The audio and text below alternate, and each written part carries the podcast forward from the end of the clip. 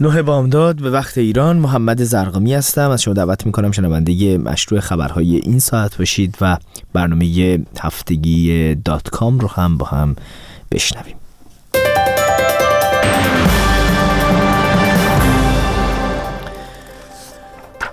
عملیات بارگیری دومین کشتی حامل کمک های ایران برای یمن آغاز شد. دبیر کل حزب الله لبنان می‌گوید این گروه پشتیبانی خود را از حکومت سوریه گسترش خواهد داد و در خبری دیگر معاون وزیر خارجه جمهوری اسلامی ایران روز دوشنبه درباره تحولات خاورمیانه با مقامهای روسیه مذاکره می کند.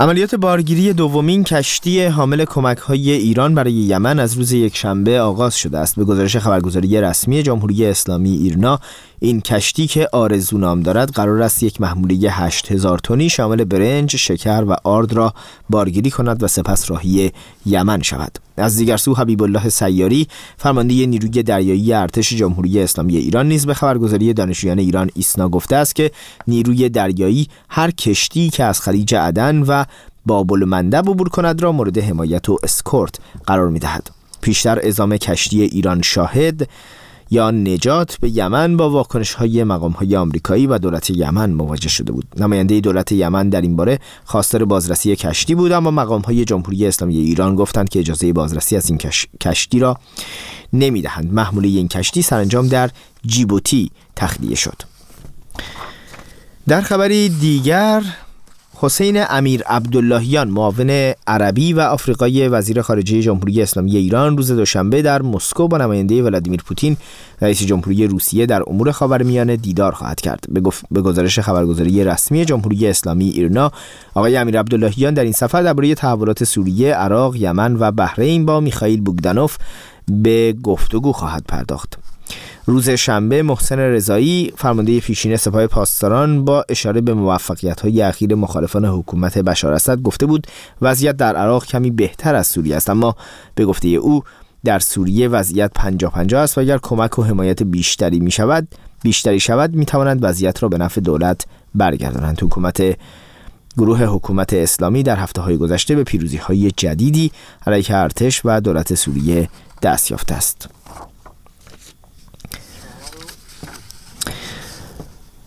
حسن نصرالله دبیر کل حزب الله لبنان وعده داده است که شبه نظامیان این گروه پشتیبانی از حکومت سوریه در جریان جنگ داخلی این کشور را گسترش خواهند داد. به گزارش آستوشیتد پرس آقای نصرالله که در پانزدهمین سالگرد عقب نشینی اسرائیل از جنوب لبنان سخن می گفت با تاکید بر اینکه منطقه با تهدید بی سابقه ای روبروست وعده داد که با گروه های سنی افراطی مانند حکومت اسلامی و القاعده نبرد خواهند کرد. دبیر کل حزب الله لبنان در ادامه خاطر نشان کرد که شبه نظامیان این گروه در هر جایی که مبارزه لازم باشد حضور دارند. حسن نصرالله همچنین گروه های افراطی را تهدیدی علیه کسانی دانست که به گفته او با طرز تفکر آنها موافق نیستند.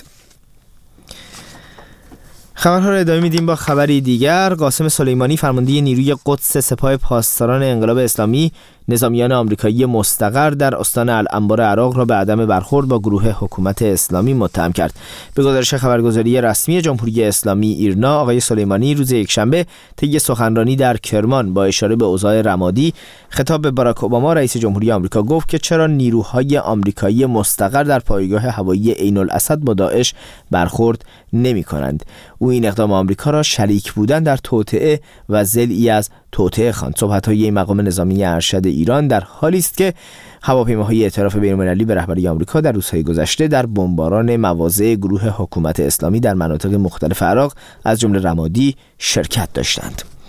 اما در ادامه از شما دعوت می‌کنم که همراه ما باشید و شنونده برنامه هفتگی دات کام. در ارتباط با این برنامه می‌تونید نظراتتون رو از طریق info radio dot com با ما در میون بذارید. دات دریچه رادیویی به دنیای مجازی. سلام من مهدی احمدی با برنامه دیگری از سری داتکام با شما هستم گشت و گذاری رادیویی در دنیای اینترنت و فناوری های جدید.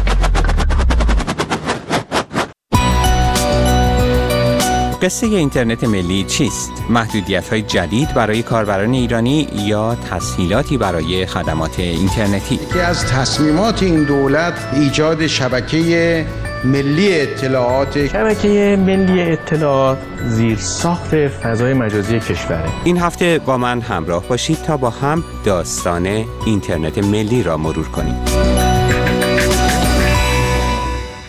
قصه اینترنت ملی در ایران به نخستین سال دولت محمود احمدی نژاد برمیگرده.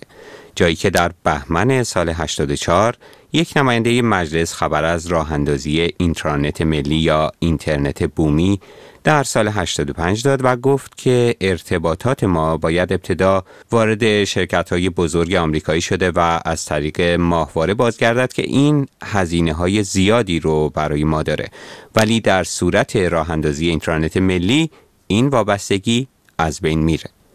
کمی بعد محمد سلیمانی وزیر ارتباطات وقت به خبرگزاری ایسنا گفت که ایجاد یک شبکه در داخل کشور از ابعاد فرهنگی تامین اطلاعات و ایجاد احساس امنیت برای کاربران در تبادل اطلاعاتی مثل ایمیل در مسیری امن دارای اهمیت و اثرگذاری مثبت.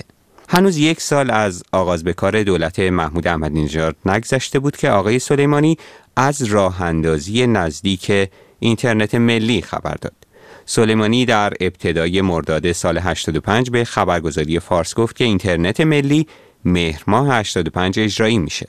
این وعده البته در اون سال اجرایی نشد و چند سال بعد رضا تقیپور وزیر ارتباطات دولت دوم احمدی نژاد بود که وعده داد فاز اول اینترنت ملی تا بهمن همون سال راه اندازی میشه. تقیپور البته بعدتر در دیماه سال 90 توضیح داد که برنامه دولت راه اندازی شبکه ملی اطلاعات نه اینترنت ملی و چند ماه بعد خرداد سال 91 رو به عنوان تاریخ اجرایی شدن فاز نخست این پروژه اعلام کرد. اما دولت جمهوری اسلامی چرا به دنبال اجرایی کردن اینترنت ملی یا شبکه ملی اطلاعات رضا تقیپور در مهر ماه 91 در سخنانی پیش از خطبه های نماز جمعه تهران دلایل پرداختن به اجرای شبکه ملی اطلاعات رو اینگونه تشریح می‌کنه. خب با توجه به آسیب هایی که در مورد اینترنت گفته شد به خصوص ناامنی که امروز خود غربی ها هم احساس می کنند به دلیل اینکه نمیشه روی اینترنت اطلاعات حیاتی و اساسی کشور رو قرار داد ما خوشبختانه در برنامه پنجم پیش بینی کردیم که شبکه ملی اطلاعات رو در داخل کشور ایجاد بکنیم البته حرف های زیادی در مورد این شبکه به خصوص دشمنان زدند و این نشون میده که این اقدام ما موثر بوده. اعتراف کردند که بحث توسعه پهنای باند داخل کشور و امکان امنیت با این شبکه در کشور فراهم شده و انشالله میریم که با جداسازی شبکه هامون در مرحله اول و بعد ایجاد مراکز داره در داخل کشور تا سال 92 و نهایتا تکمیل استقرار این شبکه ملی در پایان برنامه پنجم به صورت کاملا مستقل و امن و پایدار بتونیم انشالله مسائل ارتباطی داخل کشور رو مدیریت بکنیم. تاکید وزیر ارتباطات دولت محمود احمدی نژاد بر جداسازی شبکه ملی اطلاعات از اینترنت و مدیریت ارتباطات داخل کشور بر نگرانی ها در مورد افزایش کنترل دولتی و قطع ارتباط کاربران با شبکه جهانی اینترنت افزود. اما وعده راه اندازی شبکه ملی اطلاعات تا پایان دولت دهم هم محقق نشد و در تابستان 92 حسن روحانی و همکارانش دولت رو در دست گرفتن. دولتی که به طور روشن اعلام کرده مایل به بستن دروازه های اینترنت به روی نسل جوان نیست. ما نمی‌تونیم دروازه های دنیا را به روی نسل جوان ما ببندیم. کسی که اینترنت را نداند و استفاده نکند دیگر در دنیای امروز او را نه عالم نمی‌خوانند. حتی دانشجو هم نمی‌خوانند در این حال هم حسن روحانی و هم وزیر ارتباطاتش در کمتر از دو سالی که از آغاز به کار دولت یازدهم میگذره اعلام کردند که به گسترش اینترنت، افزایش پهنای باند و سرعت اینترنت و در عین حال اجرای شبکه ملی اطلاعات متحدند. حسن روحانی در یک کنفرانس خبری در سالگرد آغاز به کار دولتش اینطور می‌گوید. یکی از راه های پیشرفت علمی همطوری که شما اشاره کردید اینترنت پرسرعته شما اگه بخوای یک مقاله رو یا یک بخشی رو دانلود کنی بخوای مثلا ساعت ها بنشینی اونجا گاهی وقتا آدم خوابش می‌بره پای اینترنت که نمیشه کار تحقیقی واقعا انجام داد. حتما مبنای این دولت به اضافه کردن پهنای باند هست. این تصمیم دولته. این گونه امور تصمیماتش در شورای عالی فناوری مجازی شورای عالی مجازی اتخاذ میشه و بنابراین در اونجا بحث خودش انجام می‌گیره. ممکنه مواردی باشه مورد بحث باشه. یکی از تصمیمات این دولت ایجاد شبکه ملی اطلاعات که در این زمینه قدم های اولیه برداشته بودجه لازم براش پیش بینی شده. انشاءالله دولت این کار رو خواهد کرد و اون وقت در اون شبکه ملی اطلاعات شما سرعت خیلی بیش از اون که امروز شاهدید شاهد خواهید بود. بنابراین تصمیم دولت بر ادامه این روند خواهد اما شورای عالی فضای مجازی نهادی که از سوی رهبر جمهوری اسلامی برای ساماندهی ها در حوزه اینترنت و دنیای مجازی تشکیل شده چه دیدگاهی رو دنبال می‌کنه؟ محمد حسن انتظاری دبیر شورای عالی فضای مجازی در یک گفتگوی تلویزیونی دیدگاه این نهاد رو اینگونه تشریح می‌کنه. ببینید شبکه ملی اطلاعات در واقع زیر, زیر ساخت فضای مجازی کشوره. همونطور که از کردم فضای مجازی تمام ابعاد زندگی ما رو منتها در حوزه فضای مجازی در بر می‌گیره. ابعاد اقتصادی اجتماعی فرهنگی و همه ابعادی که ما در زندگی معمولیمون داریم. و روی شبکه ملی اطلاعات قرار می‌گیره. خیلی طبیعیه که ما تمام اطلاعات زندگی داخلی کشور خودمون رو در خود کشورمون میزبانی کنیم. معنی شبکه ملی اطلاعات همینه. یعنی ما تمام اطلاعات مورد نیاز زندگی روزمرهمون رو به جای اینکه در خارج از کشور میزبانی بشه و ما اطلاعات خودمون رو در خارج میزبانی کنیم برای به دست آوردنش از اونجا اطلاعات وارد بشه نه. همه چی در داخل کشور میزبانی میشه و این یک در واقع ارتباط سهل مطمئن و پایدار و ارزون رو برای همه در واقع آهاد جامعه ایجاد می‌کنه. اینترنت کماکان ارتباطاتش سر جای خودش هست. دولت بسترسازی برای این شبکه رو منوط به افزایش پهنای باند و سرعت اینترنت می‌دونه اما مجلس در این زمینه با دولت همدل نیست و دولت رو متهم به بی برنامگی در این زمینه می‌کنه. منظور نمایندگان منتقد از پیوست فرهنگی چیه و آیا مجلس طرفدار محدودسازی دسترسی به اینترنت از طریق راه اندازی شبکه ملی اطلاعات یا تسهیل ارتباط کاربران داخلی؟ این موضوع رو با هم در برنامه دیگه از سری دات کام مرور می‌کنیم. در پایان برنامه دیگر از سری دات کام هستیم. با ما می توانید به نشانی الکترونیکی دات کام رادیو فردا دات کام در تماس باشید یا ما را در صفحه فیسبوکی این برنامه facebook.com فردا نقطه دات دنبال کنید.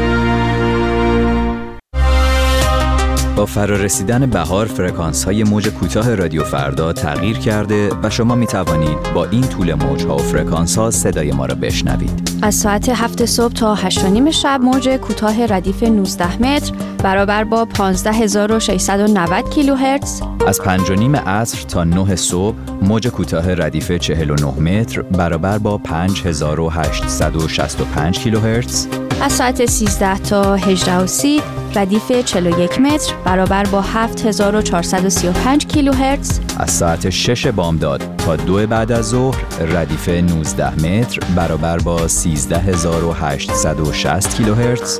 از ساعت 4 و نیم بعد از ظهر تا 10 و نیم شب موج کوتاه ردیف 25 متر برابر با 12005 کیلوهرتز. و از ساعت 4 بعد از ظهر تا 8 شب ردیف 16 متر برابر با 17880 کیلوهرتز.